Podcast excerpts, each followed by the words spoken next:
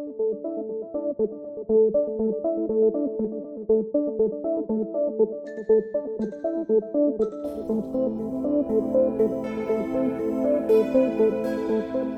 and welcome to the Hacked Off podcast. In today's episode, I've got Dan with me. Dan, who on earth are you?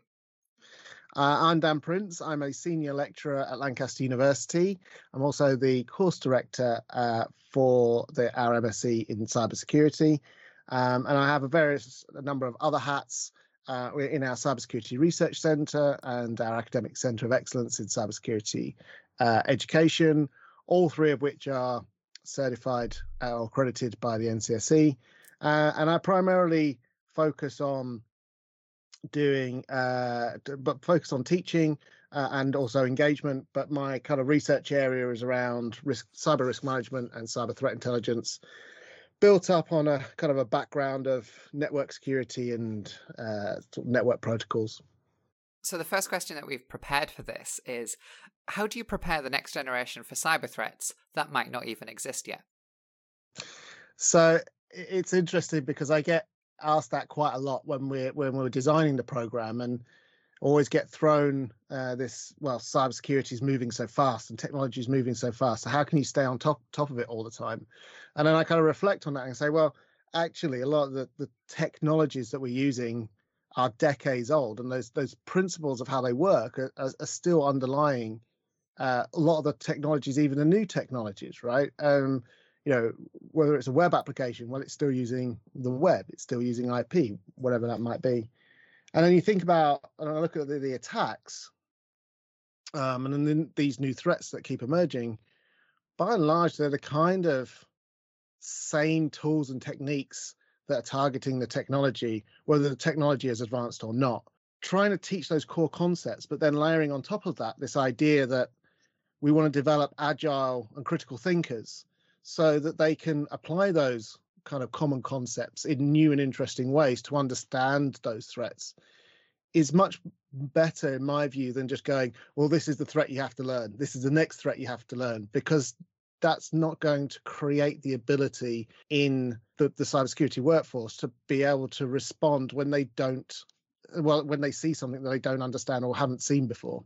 Um, you want to be able to instill in them their drive to learn and to think about the problem and to you know fancy words synthesize all the things that they know but then also go out and get the new knowledge that they need to to respond to to, to these threats as they come along yeah, that's definitely something that that I know I've said before in regards to cybersecurity in general, where people say like, "Oh, how do you how do you keep up to date with it?" And it's like, well, it doesn't fundamentally change. You know, um, injection is injection. Okay, whilst SQL injection has been around since what 1998, uh, they're new types of injection, but you know the the process from from the attacker's point of view doesn't fundamentally change.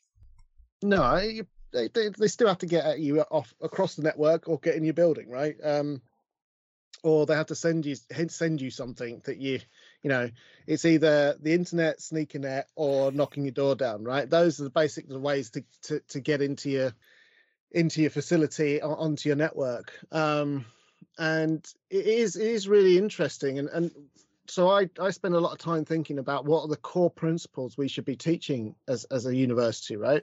And and often when i'm talking to to industry they're like oh are you teaching this fancy new technique or whatever it is? And i'm like well that's the same as the old technique. What do you really want? Somebody who knows that but by the time they graduate because our master's degree is a year that's old hat or somebody who knows the underlying principles and go actually that threat looks a little bit like this so i've got now got a good starting point but i've also got the skill set to go that starting point i know where to go next to try and fix the problem. Um, so that's that's the kind of kind of passion i try and instill in in the students that i work with which is you know understand your core principles but never be afraid to question and always have a drive to learn how do uh, how do the courses handle the the range of roles within cyber? I, I, know very often when, when we talk about it, even on this podcast, we're guilty of it. We pretend like cybersecurity is you're either a pen tester or a SOC analyst, but it, there's there's much more to it than that, right? So how do you um, cover different roles within the content? Well, so when I set up the master's degree ten years ago, so this is actually our tenth tenth year. um, we were looking around at you know, effectively our competitors and, and and seeing what else was out there. And they're all very very technology focused really good high quality technology focused degrees. Um, looking at kind of systems design um, cryptography was a big thing. And then and it was also at the point where you know information security was really be, becoming a thing that um, universities should should teach.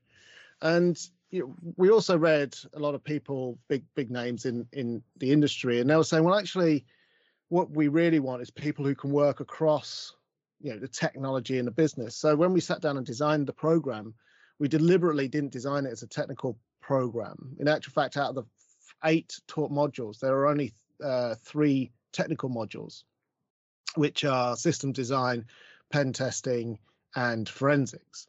The rest are know, basically multi, um, uh, multidisciplinary. So we have management, we have risk management, which is the course that I taught, which is kind of developed to include a bit more cyber threat intelligence.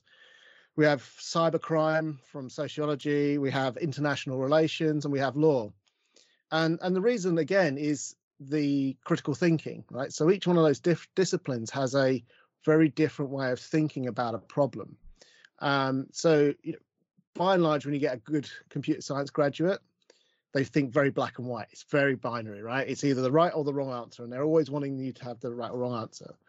But when you get into the social sciences and you start to talk to them about what is the right and wrong answer, they they don't do that. They have a you know they they are comfortable with the grey discussions. Um, and so one of the things I'm finding through the graduates that we produce is they are really comfortable with those grey discussions sitting around security because there is no right and wrong answer for security right? It's all con- contextual and it's all dependent on the context in which you need to deploy that security. So again it comes down to that kind of agile thinking that critical thinking and instilling that in the in the students. So we're very fortunate having this multidisciplinary program that they they tackle all of these different disciplines and ways of thinking from law, you know, sociology, international relations through to, to technology and management, so that they are able to respond. But importantly, it also gives them the dictionary for each one of those, right? And so helping them to go, well, actually, how would I discuss cybercrime outside of a technical context with you know, law enforcement? Well, they've got that dictionary so that they can actually also uh, work as a translator. Um, and so, so those are the kind of the the, the key things for, for me is building that flexibility, giving them an, again kind of a core set of tools from multiple disciplines, and then teaching them or giving them the experience to use them in different ways. And I certainly see because we mix it up. I certainly see from the start you know the technical writing is very black and white in, in terms of the way they respond but then by the end when they're answering technical questions say in penetration testing you know they come back with the classic answer it depends right? And and that's that's what you want. I mean so this year we set the question which is topical given some of the news for our systems design course which is a research uh, uh, essay you know basically talk about the the issues around legitimate backdoor access to to cryptographic communications right?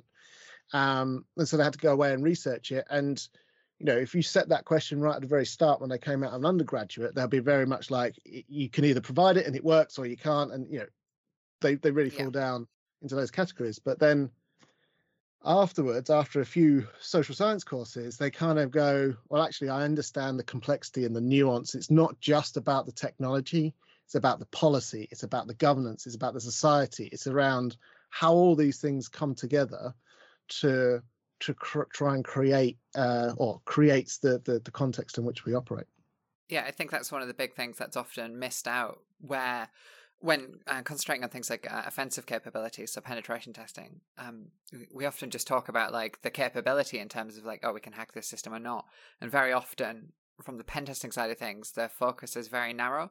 I've uh, recently been doing some some job interviews for for an open position that we've got as a pen tester, and one of the things that I noticed through those interviews is pen testers are very uh, often very inexperienced about talking about denial of service risks because we don't typically do denial of service attacks as part of a pen test, mm. so it's not something that they they focus on. It's not within their area, but linking that into what you were saying about the social side of things and the kind of um, gray area, that, that that is always a discussion that I like having in terms of like working out individually where is the line. I mean, for some people, it's in the very least, it's like realizing that there is a line, but it's like, you know, would would you use an offensive capability? So I mean, hacking skill with that, you know, to hack into an organization. Well, it's like, yeah, typically I would do that. You know, if they're if they're paying for a, a penetration test or something, that's fine. It's like, okay, well, would you use a a technical capability for a government? It's like, well, you know, for the government for anti-terror related activities and things like that, that makes sense.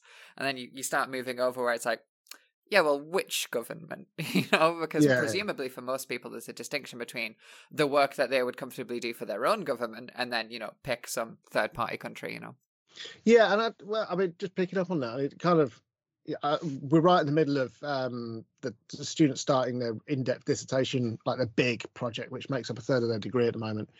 Uh, and one of the things I'm, I'm working through is the kind of the ethics with them, right? And and try uh, basically this year we're requiring every project to to complete an ethics assessment not just those kind of traditional ones where you're kind of interviewing people or you're collecting data and those things because yeah. so much of the stuff that you do in in cybersecurity may have a long-term ethical implication right? So you know straightforward project want to build a, a network steganography communications channel. Great really interesting and you're doing it because you want to understand that communication so that you can build a detection tool for it or that new technique. You're going to make that open source.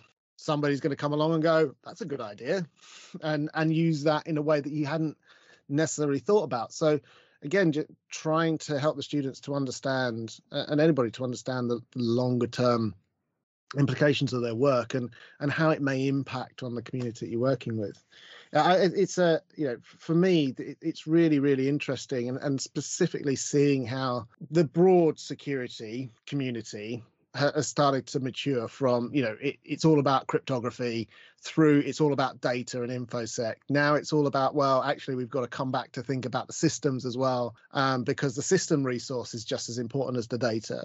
And and uh, and then just the layering the maturity on top of that as a profession is really uh, really interesting and, and having these more nuanced conversations um, uh, is is really really quite exciting a really quite exciting time for the moment and, and then obviously within the uk context seeing such a massive push from the, the uk government uh, in terms of putting cybersecurity front and center the, the economic welfare of the uh, of the nation again gives that community you know, much more legitimacy, I guess. And I don't want to say it brings us out of the shadows, but it, it kind of goes, well, actually, what we do publicly is much more important. And it's not just the nonsense you see on CSI Cyber, right? Two people typing on one keyboard. Yeah, uh, yeah, that type of that type of thing, and you know, uh, all all these holographic displays, and uh, you know, be, being able to hack an aeroplane remotely, whatever it is, you know, that that's all that nonsense. Like that um that documentary from 1995 with Angelina Jolie hackers. Yeah, yeah, yeah. That well, you know, that's that's that's. I mean, that's that's gospel, right? I mean, that's uh, that. Well, I mean, go go back beyond that. I mean, I just um, I watched uh, the Robert Redford Sneakers uh, mm. film. I, I yeah. that is, I mean, part for the stuff to, to create the kind of the story, you know, the the magic box that works the tools and techniques they use is just like it's super. I mean, it's it's actually really really good, Re- a really authentic kind of film. Obviously, they things that take twenty days, you know, two minutes kind of stuff, but yeah, there's a lot of social engineering as well as the technology stuff that goes towards a good compromise. And one of the things that's really interesting about that film and, and, and a couple of others is which I feel like sometimes some of the technical community forgets is it's not about the hack of the system. It's about the effect that you want to achieve, right? So what you take down the website, but does that mean you've disrupted the business or in, in a specific way? And and and that's one of the things I think one of your points you said earlier. Yeah, so you can do the technology, but why would you? Yeah. You can do a denial of service, but why would you? How do, what does that actually achieve for you? Yeah, you can you can you know you can launch an injection attack but does that actually achieve a goal that makes sense for the type of threat actor that you are Yeah, and, and also the, the depth required from the uh, the threat actor's point of view versus the goal is often out of alignment with expectations. I know certainly from the penetration testing side of things, customers very often expect us to to see how far into a system we can go. Like, oh, we must get a domain administrator of this network or something like that. And like that's fine, and we do that all the time, and that's a lot of fun. But if you're not doing objective led pen testing and you're not looking at like what is it that we're trying to simulate from this, or what is it that we're trying to demonstrate, it's like, does a ransomware crew need domain admin to have a significant impact? Probably not. Can you have a significant impact just by defacing a website where all you're going to do is compromise one system, not the entire network? Uh, and sometimes they, those kinds of uh, offensive security tests are, are out of alignment. And of, of course, a part of that is because a lot of those offensive security tests are delivering what the customer asks for, not necessarily the, the true context of the threat landscape. Yeah, I mean, you know, one of the one of my favorite teaching tools is the classic XKCD cartoon. You can't have an IT or computer science related degree without at least one slide from XKCD. But you know, it's like it's two two panels. One is got this really complicated password. We'll get this supercomputer to crack it, and then the next one is, you know, I'll go and get the pipe kind of thing and, and beat beat him up. Or you know, you know the other classic yeah. is that we'll go and give him a bar of chocolate. And it's it's interesting because everything's every solution's a tech a technology solution, right? If you've got a hammer, every everything's a nail kind of thing. Um, and I think one of the key things good cyber cybersecurity people do, particularly in in in both the testing and in the response, is to think differently or have the ability to think slightly laterally and go, well, actually, how how would I do this in the least costly way, right? Um, yeah you know, because criminal gangs may have a lot of money, but probably the attackers that they've hired probably don't. So they're going to be, oh, well, how can I, how can I be cost effective here? How can I achieve this with the minimum amount of my effort, right?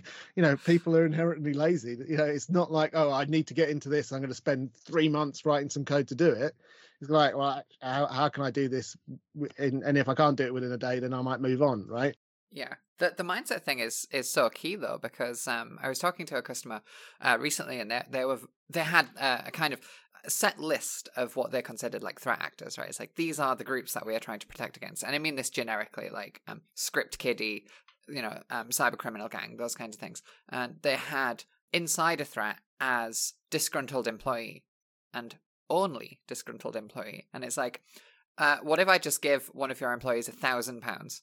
Yeah. Like, they're not necessarily disgruntled. That is just a bribe. And I, I was linking back to the the AT and T breach, which was a, a significant breach. It was a breach over five years. One of their call center workers uh, was paid just over four hundred sixty thousand dollars over five years, which is about sixty five thousand pounds a year if you were to average it.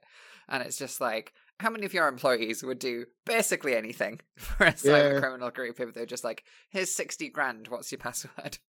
Well, I mean, so so one of the other things we have at Lancaster is the um, uh, Centre for Research and Evidence in Security Threats. So this is a UK intelligence services funded research centre which works with a number of other universities, and they commission projects. And one of the projects they commissioned a couple of years ago was to look at the impact of organisational change.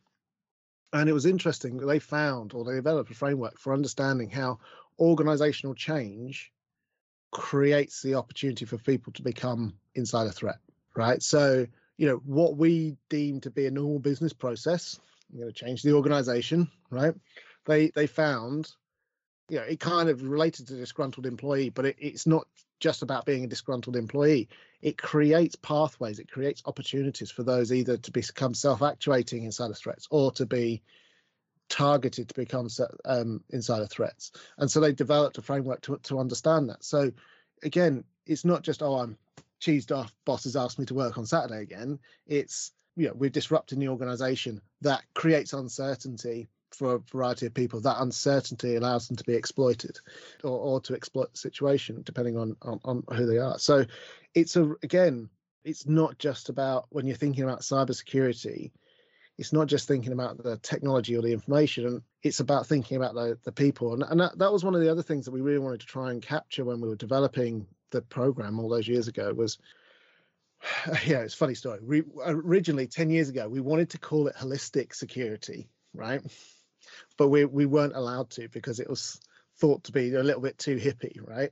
Um, because we were really trying to come up with a term that captured this whole interface between people, technology, information, and society.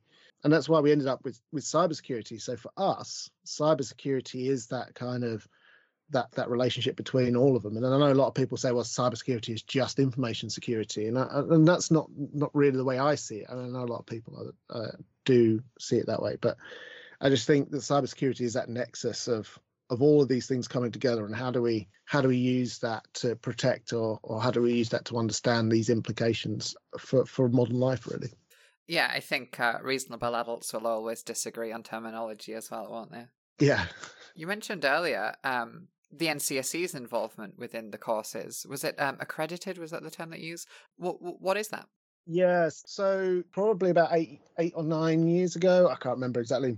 As part of the government strategy at the time they developed a national cybersecurity strategy. And it was really as kind of a key part of the NCSC or GCHQ coming out of the shadows and becoming much more forthright. We had the kind of the UK CERT, um, but it kind of established the NCSC as the UK CERT and, and it took kind of over that role. But one of the key things that it tasked the NCSC and GCHQ with was understanding the community and the, and the, the capability within within the UK. So one of the things they started out doing well, the first thing they started out doing was looking for centers of excellence in cybersecurity research. So, academic centers of excellence. So, they went round and basically we had to demonstrate to them through a submission process that we had enough capability in terms of research excellence and critical mass of staff, and that the university is continually invested in that. So that was that was the starting point. That that happened just after a couple of years after we started up the the MSc. So you know, we applied for it. We were very, we were lucky. We got it. We were one of the first eight. So that recognised where there were pockets of excellence in cybersecurity research within academia, and it, it, acted as a really good signpost to engage with companies, so that companies knew where to go for for for this type of stuff. Uh, and then subsequently, they started up the scheme to certify degree schemes, and primarily that was around master's degrees to say, well, actually, are you delivering a really good quality cybersecurity education? And again, you know, we we went in for that. We submitted the the documentation, and we were lucky enough to to get accredited, and we've just been recertified, which is which is really good. Uh, so again, we were one of the first in the UK to get that and that recognizes that we're teaching a depth and a breadth of uh, of cybersecurity knowledge, which is appropriate, and and again, the university is investing in it one of the things that's been really interesting in this recertification process is well it's interesting for me is um, there's a there's a project called the cyber body of knowledge which is a you know i would say a reasonably world leading attempt to kind of try and define the things that make up cybersecurity. And that's uh, led out of bristol by an ex lancaster colleague called Awais Rashid. And it's you know it's an open setup where people write these domain documents and then they can be criticized and uh, critiqued and, and, and enhanced and it's kind of an evolving program uh, to try and help define what we mean by cybersecurity. So we use that as well to map our program to that. So so you, there will be at some point you can go and look at all the degrees and see you know what the coverage is like in all these different domains. And then the last thing they've done the the msc certification became a BSc certification as well. So universities have got undergraduate degrees certified. So that's really good in, t- in terms of a degree. You know, the NCSC says yes, these these degrees are, you know, of a of a good quality. And and I'm also an assessor for the BCS, and I can tell you that the rigor in which they go through that assessment is is incredibly high. Um, you know, you have to be really good to pass muster on that. And then the last thing they've just announced or just done is the academic centres of uh, cybersecurity education. And again, Lancaster very uh, fortunate to to apply and get get that. And what that means is a, an internal commitment to trying to do cybersecurity right at the university not just with its own staff, but trying to teach cybersecurity more broadly across campus in other disciplines, and then um, also engaging with the community. So we primarily got that on our work with business and engaging uh, and teaching business around cyber innovation, and uh, hopefully we're going to do some more sort of public engagement work, particularly in schools around around that to try and help prime the sort of career pathway earlier than the master's degree. That was a very long-winded way of explaining that, but hopefully that's okay. no, that's good. That's good. And it's interesting to hear you say uh, looking to prime the career path earlier than master's degree. What work is being done in that area to to bring things back and get people interested in cyber kind of before the very end of a lot of people's academic career? Well, it's yeah. So one of the things that we're going to try to start doing at the university is to really reach out a little bit more into other programs and start to teach them about the importance of cybersecurity. I mean, it's it's one of those things that you can't there are no really no jobs that don't have some sort of digital underpinning these days and if as soon as you've got that there's a protective measure that you have to you have to have right um, and it is it, i think it's the only way we're going to win this battle is it can't be 300 right it's, it's not 300 people not that we're all wearing line costs and stuff but 300 people at a pass holding back the tides right that can't be how cybersecurity works. It's got to be everybody contributing and doing a little bit. Sure, you've got to have some heroes to kind of take the lead and and and, and protect, but everybody's got to do their part. We can't, as individuals, I think within within a digitally literate society, just kind of shirk our responsibility, because if our home systems get compromised, they join something, a botnet, that then attacks somebody else yeah, we we need to do do our bit to protect everybody. Um, and so one of the things we're looking to do is say, well, actually, how can we, you know, work with some of the other departments and say, well, actually, this is what you kind of need to know when you go into that job. These are the types of things you should question. These are the types of things that you should do. And importantly, you know, you should be asking one of the questions you should be asking yourself is, do I really want to work, work for a firm that doesn't care about the data, the infrastructure that it has? but we need to be able to instill in those those individuals to be able to understand how to make that assessment. Uh, so that's one of the things that that, that we're doing because I think it's it's quite important that we we support individuals to be able to make those types of decisions and and just giving them it's this isn't about okay going into you know a florist and going what type of firewall you've got right? It, it's about going in and going oh have you done the patches? Or you know uh, do, do what do you do about cybersecurity? Or or more importantly what do you do about your customer database right? Or your customer list? How do you how do you look after that? Because that tells you how you're looking at that company's looking after its customers right um, and just by starting to ask those questions or priming to ask those questions i think we'll start to see a bigger change in terms of you know across across society particularly when people are going for jobs so it's not just a case of uh, going into other roles and trying to poach people into cybersecurity. Then it's it's a case of making them cyber aware within the roles they're interested in. Yeah, I, I think it's really important. So take take like a law firm, right? I, you know, law firms are kind of interesting because we've seen a, steady increase in in them being targeted because actually they are trusted interlocutors for sending money around. You're going to buy a house and it's going to go through on the Friday and you're going to pick up the keys on the Saturday. You know it's a hundred thousand pounds. Change the bank account details it's all yours right? So so it can't you've got that. It shouldn't just be about those those few in that law firm holding back the tides. If everybody was asked starting to ask questions around spam about what are we doing here or and and particularly if we can empower them to answer ask those questions inside their business then that starts to challenge the culture within the organization.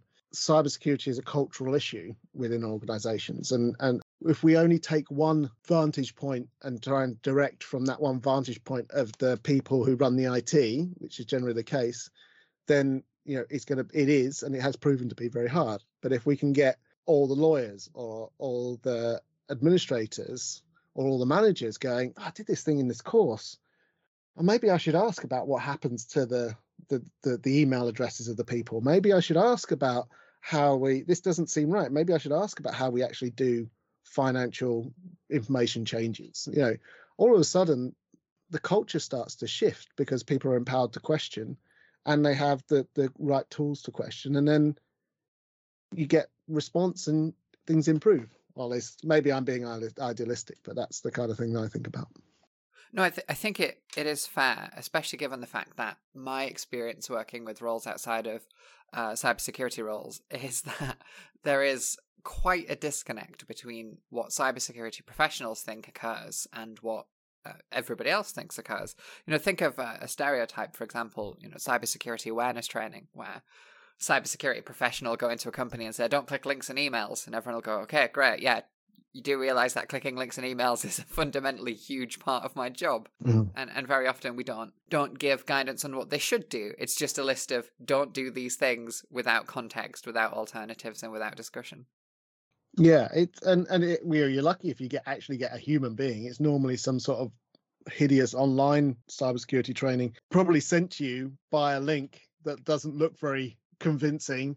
Please click here so you can do your cybersecurity training. That's a classic one. Yeah, phishing phishing attempt. And, and- also, it's the perception of technology, right? So I'm a let, let's say I'm I'm a history grad, and I'm going to go and go and do some sort of role not necessarily in history but in in humanities within within an organization. You know i turn up i get a laptop. That's my tool but i don't necessarily you know i won't necessarily understand 100% of how it works. I don't even have the ability to be able to ask the questions about is this appropriate for the role that i'm going to be doing in terms of the protection that it has? I'm going to have all my you know access to my customer database on it right? Well, or the company's customer database on it. I don't want you to understand about the database, but I just you know want you to go, what what are we doing to protect all these hundreds of thousands of people that I have access to? You know, and and just that one question, get more more people asking it. That one question could could really change the nature and the power of the protection that we have in organizations. Yeah, I think that is a big thing, and it's it's one of those things that's like societally important as well, isn't it? It's not just important for for those individuals, but it has a, a bigger level of importance. Yeah, I mean, uh, like you know, one of the things I've been thinking a little bit about schools programs recently, and, and a lot of the schools programs I see are are really focused on getting cybersecurity experts, right? And that's great.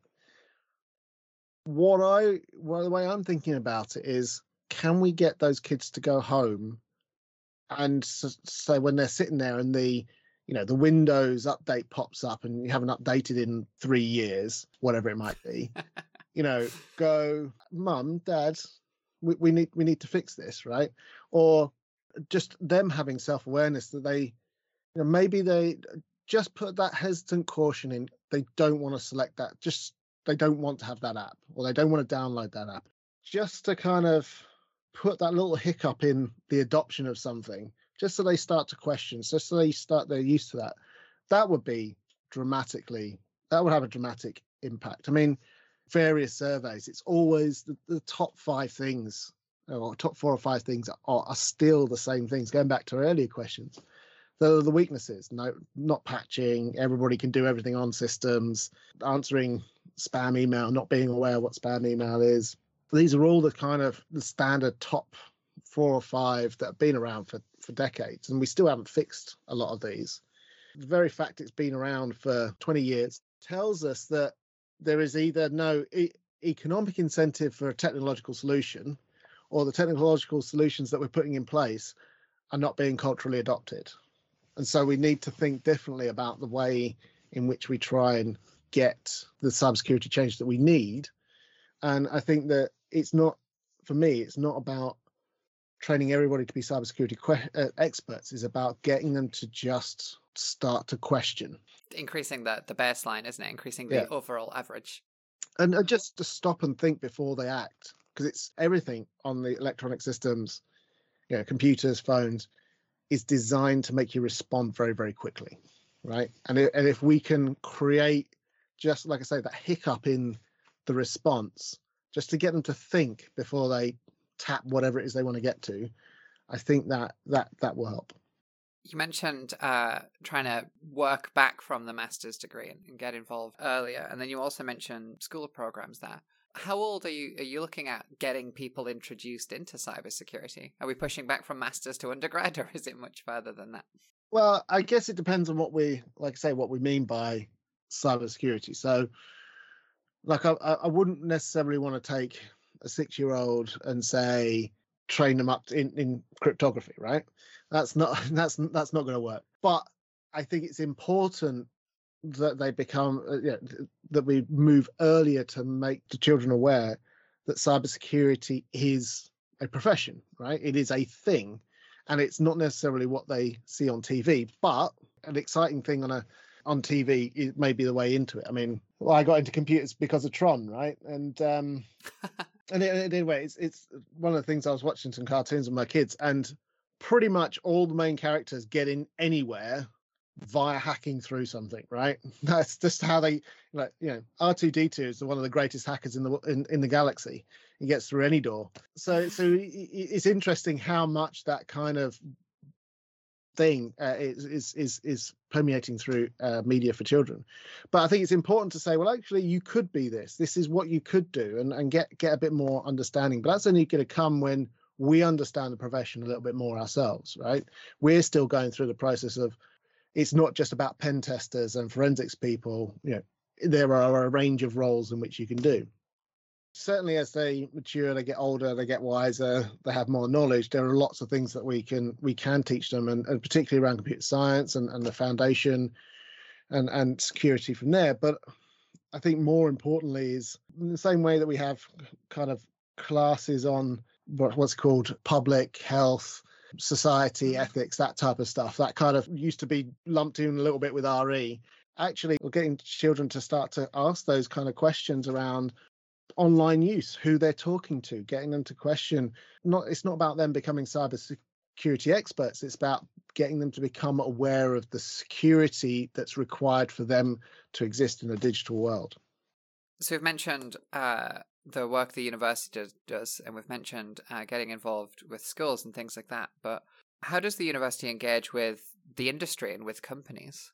So, well, this this is one of the things I've been leading on for the university for for quite a while now, and we've set up two projects called uh, called the Cyber Foundries. One in Greater Manchester in collaboration with University of Manchester, Manchester Met, and Salford, and then one just in Lancashire and and the whole idea between behind that is to get businesses to think differently about what cybersecurity is. Um, so I've been working with I've been working with business for a long time, and uh, as a startup business, the two things you don't really want to hear are it's going to cost you money and it's a risk, right? Yeah, yeah. businesses want to know how they can save money and how they can grow, right? What the opportunities are, particularly you know smaller size businesses. So when you go to them and talk to them about, or the classic message, you've got to do cybersecurity because you're going to lose money, but it's going to cost you, right? You know, it's a risk and it's and it's going to cost you bottom line. And they're like, that's not what I want to know about, right? They know they need to do it. Everybody's talking about it, but they just they're, they're too interested in. They didn't get into business to deal with risks. They got into business because they're excited about the opportunities, right? Uh, and so the core of the Cyber Foundry program is to think about how do we take cybersecurity and turn it into a an enabler for business? How do we turn it into something that can help the business grow and innovate? And so, stolen two ideas from, or the, the core idea of cybercrime. Um, so, cybercrime, you talk about cyber enabled and cyber dependent, right? Cyber enabled uh, crime is you know using technology to enhance your ability to perform criminality, and cyber dependent is the stuff that can only happen on computers, so like writing malware. And so we talk about cyber enabled and cyber dependent innovation. So thinking about how using cybersecurity in, in terms of cyber enabled, can you do more? And the classic example is when GDPR came in, uh, the, one of the risk mitigation factors was, well, get rid of all your records, right? Less records you have, the less risk you've got. The less customer records you've got, the less risk you've got. And so a big bit of advice that went around was get rid of all your records. The problem is all your big data analytics go out the window because you can't you're not doing you you don't have the data set to be able to to perform your your analysis over that feels so much like the the i'm not saying bad i'm just saying old security advice of like reducing your attack surface right? Yeah it's just like just have less stuff. Yeah if yeah. you've got less stuff less things to be attacked. Yeah exactly and but what what the way we then pitch this is if you use cyber enabled innovation well what we're talking about here is protecting those records so you can hold more of them so that means you can do more analysis which means you can be better than your your your competitor right uh, and then we start to talk about uh, cyber dependent and that's really well where do we where can we use technology particularly technology that's focused on things like cryptography authentication uh, authorization, those types of core cybersecurity principles, if you want, if you like, from a systems perspective, to build new products and services. And, and again, the example we use is Find My Phone or Find My Friend, right? You know, ostensibly that's a application to allow you to find something, but it wouldn't work without the cryptography that underpins it because it protects you from Apple or Google or whoever finding your location and it protects you from other people finding your location. So then you go, well, actually, could you develop a cryptographically secure thing for find my parcel, right? Or, you know, and, and there's a bunch of stuff there that you can use this underlying technology for to innovate traditional things like posts, like locks, you know, like florists, whatever it might be. Um, how do you either take the existing cybersecurity approach, you know, classic cyber essentials, something like that, and use that as part of your strategic advantage to grow your business? Or how do you take a you know, a piece of cybersecurity technology rooted in cryptography, rooted in authorization, authentication, or, or, or something else, and build a new system or service to to again enhance and differentiate you. Now you've changed the narrative, right? Narrative isn't around protection, costs, you know, risk. It's around how do we use this to grow, innovate, bring more money in, and we take people through a um, take companies through a, a structured program to get them to think about that. Give them a bunch of business tools, but root it in cybersecurity to get thinking about how they can use cybersecurity for innovation and growth, not just for protection. Yeah, that sounds great. So, Dan, that is all of the questions that I had. Uh, was there any last minute things you wanted to throw out, or do you want to uh, let the audience know how they can find more out about the work that you do? Uh, most of the, the stuff uh, about the university is on the university website. Just go to www.lancaster.ac.uk forward slash cybersecurity. That'll take you to our cybersecurity research centre. From there, you can jump off onto all the different activities that we've got. Uh, I guess the only other thing to to kind of say is, I mean, most people listen to this are probably interested in cybersecurity anyway. But if they are just getting interested in it, I strongly advocate jumping in both feet. It's a really interesting field, lots to learn, lots to lots to explore, and lots of really interesting people to to talk to. Awesome, Dan. Thanks for being on. Thank you very much.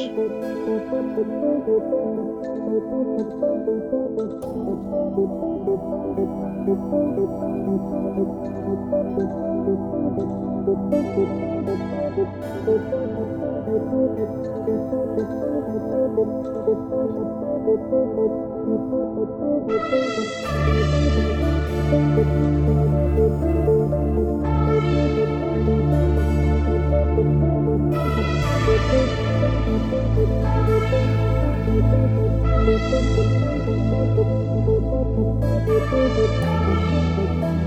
you.